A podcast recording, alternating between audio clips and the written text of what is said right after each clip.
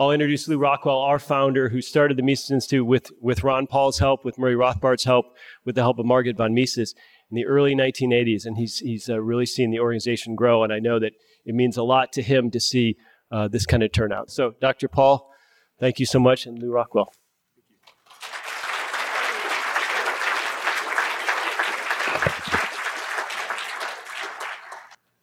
Today's event is all about looking ahead and what awaits us in 2016 and beyond. We have plenty to be concerned about, to be sure. The usual bad guys are up to their usual wickedness. At the same time, we're living through some extremely positive changes, and I'd like to discuss several of them today. These changes have occurred so quickly, and I suspect few of us have fully absorbed their true significance. If we had, we might have a much more confident view of the future than many of us do today. One of them is obvious and has been happening for some time living standards, whether it's child mortality, caloric intake, living space, environmental quality, life expectancy, real income, or many other contributions to human well being. The movement has not only been up, but dramatically so. Now, our material standard of living isn't everything, but it sure is something. Consider these facts in the England of just the late 19th century. The differences between rich and poor were evident not only in income, but also in such metrics as life expectancy and even height. The rich lived 17 years longer than the poor and were a full five inches taller. Today, the discrepancy has been reduced to two years and less than a single inch. In the United States, material progress has been so great that the incomes of the average poor household in the year 2000 would have placed it in the top 5 or 10 percent of all households in 1900. If you think there hasn't been progress even over the past generation or so, ask yourself if you'd like to go back to 1977 and the manual typewriter, those gigantic heavy televisions with three channels, cars without air conditioning, not to mention no internet, no instant communication with anyone anywhere in the world, and no access to the great literary and scholarly achievements of mankind at the push of a button. This explosion in material wealth and the standard of living had its origin in the Industrial Revolution, a period and a phenomena portrayed in most government classrooms as a terrible catastrophe for the working class. The state's preferred narrative is obvious enough. Without state intervention, the condition of the average person is bound to deteriorate. A scholarly discussion among historians of that period has become known as the standard of living debate in the last half of the 20th century. Largely unbeknownst to the general public, the so called optimists, the people who believed the Industrial Revolution had raised the standard of living, yes, there are people who don't, don't believe that, were the clear winners. The only debate that still takes place today involves pinpointing exactly when the improvement in living standards began, not whether it occurred. The extent of mankind's material progress, and especially that of the poorest, has been astonishing, and much of it occurred long before the creation of modern welfare states, in case the state wanted to try to take credit for it, which of course it does. We live much better than people have ever lived, and liberation from destitution has allowed us to pursue on a much greater scale than ever before pursuits that we find intellectually and spiritually fulfilling pursuits that have been impossible and unthinkable to those who came before us. So that's an obvious one. Obvious in the facts, obvious in the implications. Human beings continue to live better and better despite all the best efforts of the state. Here's a more subtle one. As long as liberty has fought against power, it has been at a decided disadvantage. In one way or another, the state has dominated the molding of opinion. This is an essential state activity because it is the way that the population is indoctrinated into the need for and consequently made amenable to the exercise of state power. Here's how Murray and Rothbard describe our situation. Quote, in past centuries, the church has constituted the exclusive opinion molding classes in society. Hence the importance to the state and its rulers of an established church, and the importance to libertarians of the concept of separating church and state, which really means not allowing the state to confer upon one group a monopoly of the opinion molding function. In the 20th century, the church was replaced in its opinion molding rule, or in that lovely phrase, the engineering of consent, by a swarm of intellectuals, academics, social scientists, technocrats, policy scientists, social workers, journalists, and the media generally, and on and on. Often included for old time's sake, so to speak, is a sprinkling of social gospel ministers and counselors from mainstream churches. So, to sum up, the problem is that the bad guys, the ruling classes, have gathered unto themselves the intellectual and media elites who are able to bamboozle the masses into consenting to their rule, to indoctrinate them, as the Marxists would say, with false consciousness, unquote. More than anything else, this has been the problem that has faced libertarianism since it first began to emerge as a distinct school of thought. What we stand for runs directly contrary to the interests of power, and it is power that dominates the opinion molding function, first in the schools, then in the media. That means people do not get exposed to our ideas, except perhaps in caricature. In the schools, our ideas have been ignored.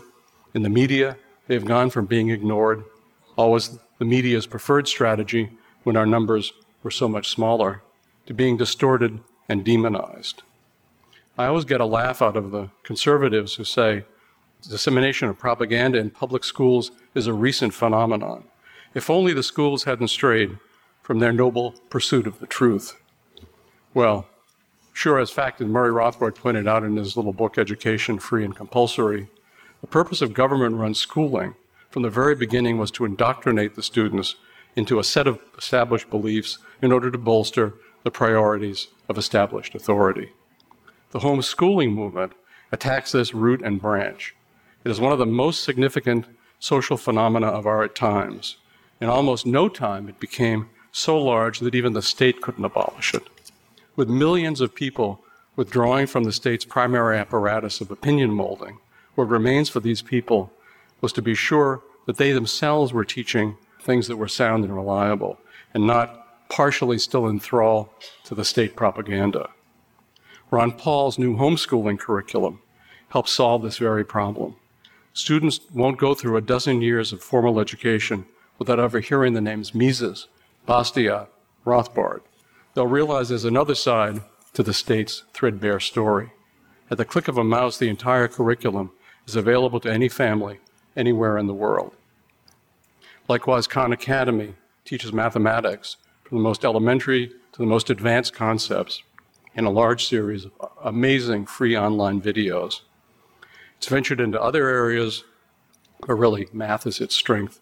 Millions of kids use it. The very existence of resources like this, and there are more of them than you can believe, can't help but raise the question if kids can get a top notch education for little or nothing, why are we paying such humongous property taxes every year? At the university level, 2015 was a very, very bad year for their public relations. On one campus after another, horrified parents discovered that if anything, left wing hysteria and intimidation were far worse than any of them had realized before now. Institutions were shut down over bizarre, absurd, and even impossible demands. The demands themselves were outgrowths of campus incidents that student activists insisted were evidence of systemic racism, but which on closer examination turned out to be exceedingly mild, actually benign, or often made up out of whole cloth.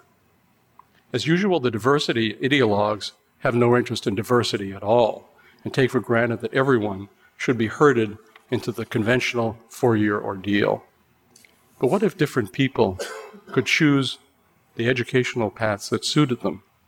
We're beginning to see this already with places like Hack Reactor, whose 12 week intensive course of study yields programmers who are in high demand. They have a 99% hiring rate and their graduates earn an average starting salary of $105,000 a year.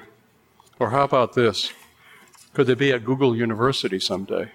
Now, a Google University will teach mainstream views, to be sure, but it will acclimatize the American people more and more to the creation of educational materials, curriculum, and delivery mechanisms by institutions other than the state.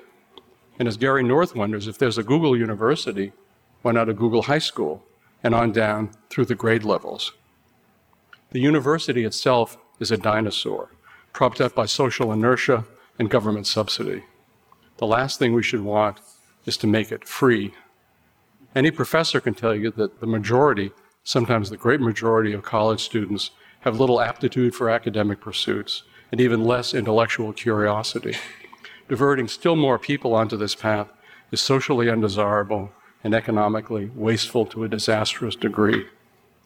The Mises Institute, on the other hand, is a microcosm of the university system of the future scholarly, high tech, and cheap. With technology pushing the price of instruction dramatically lower, what reason will there be in the future to shell out perhaps upwards of $60,000 a year for the privilege of being intimidated and propagandized? Just as significant in terms of opinion molding and the state's crumbling monopoly are the blows suffered by the traditional media, particularly in its print form. None of us could have expected to be living in a world in which the New York Times and the Washington Post are losing money, which is a very neat thing to see. Both are shrinking. The Times has even floated the idea that someday there may be no more printed New York Times at all. Talk about a great dream. The numbers for print newspapers, in fact, are even worse than you might think. Just in the two year period from 2013 2015, saw catastrophic losses in subscribers. Wall Street Journal's numbers fell from 1.5 million to less than 1.1 million. The New York Times went from 731,000 to 528,000. The Washington Post, its declined from 431,000 to 330,000. The numbers for USA Today are truly horrific from 1.4 million to less than 300,000, or maybe not so horrific. This is extremely bad news for the establishment media. Meanwhile, alternative news and commentary sources continue to grow and flourish. The establishment is helpless to do anything about it. During the various run ups to war with Iran, for example, the world was able to find out the real truth about the war makers' claims, thanks to a variety of news sources which most people now have access to. More extraordinary still were the YouTube videos created by Westerners who traveled to Iran, explored the country, and spoke to its people. Instead of the alien culture full of scary, angry people who wanted to kill us all, they found normal people, normal families, normal businesses, and people who loved the people of the West, even if they didn't think much of its governments. Smart Iranians. When in the history of the world has anything so gloriously subversive been possible? And if it wasn't Westerners trying to convey the truth about the Iranian people, it was ordinary Israelis and Iranians exchanging messages of peace. Everyone knew that politicians were hopeless, so they appealed directly to each other, conveying unforgettable sentiments of goodwill. The American media's traditional function has been to limit the extent of permissible debate and to promote the regime's official narrative about current events. Even when the media appears to oppose the state, as say with Watergate, this is only an illusion.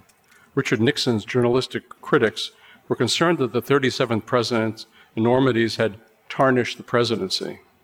Of course, that's Nixon's great legacy. So, whenever you attempted to become discouraged, remember that the state's monopoly and the opinion molding function is weaker and more vulnerable than it has ever been. This is a development few could have predicted. In identifying these important and favorable trends, I do not wish to be misunderstood. I'm not suggesting that victory is already within our grasp or that we're not also not witnessing some truly horrific trends and developments. I know the horrors all too well, as do you. But the struggle for liberty, which has existed since the beginning of time, is likely to carry on until its very end. What I am saying is this we should not permit our present travails to blind us to the momentous changes through which we are living, and whose consequences are so potentially far reaching that even now we can't predict their future. But with the state's monopoly on opinion dissemination crumbling year by year, it's hard to believe the future of the cause of liberty isn't brighter than it has ever been in our lifetimes. In fact, when people say the situation is hopeless, I think back to what life was like during Murray's life, which wasn't all that long ago. Not only was the libertarian movement, if we can even call it that, vanishingly small, but the prospects for its growth were virtually nil with a hostile media completely dominant in the opinion molding field, libertarians faced an extremely slow and uphill battle. That never bothered Murray, of course, who relished the struggle and did the right thing, whatever the obstacles. But the chances he must have thought of his ever reaching millions of people? Essentially zero. Or I think back to the early days of the Mises Institute. If someone wanted an article we'd written, he'd have to call or write us. We had to photocopy the article, put it in an envelope, put a government stamp on it, put it in the government mail, and send it to him. By today's standards, that seems hopeless.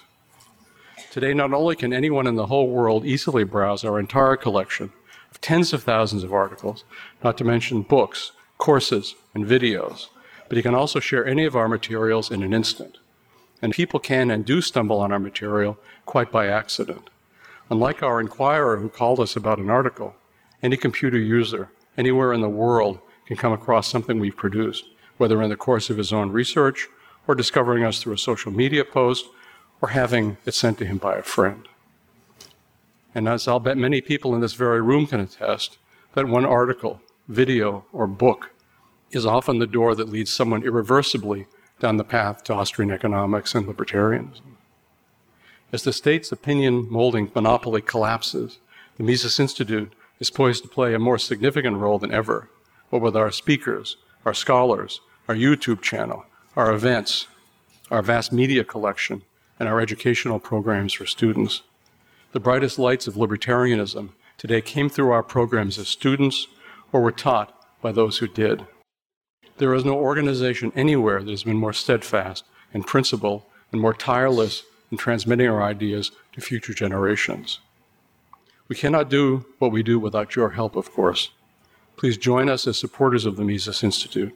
Together, let's work to make sure that the old world we hope is passing away before our eyes, a world of lies, propaganda, central planning, and war, can be replaced with not another form of central planning, but by a world of peace, liberty, truth, and prosperity.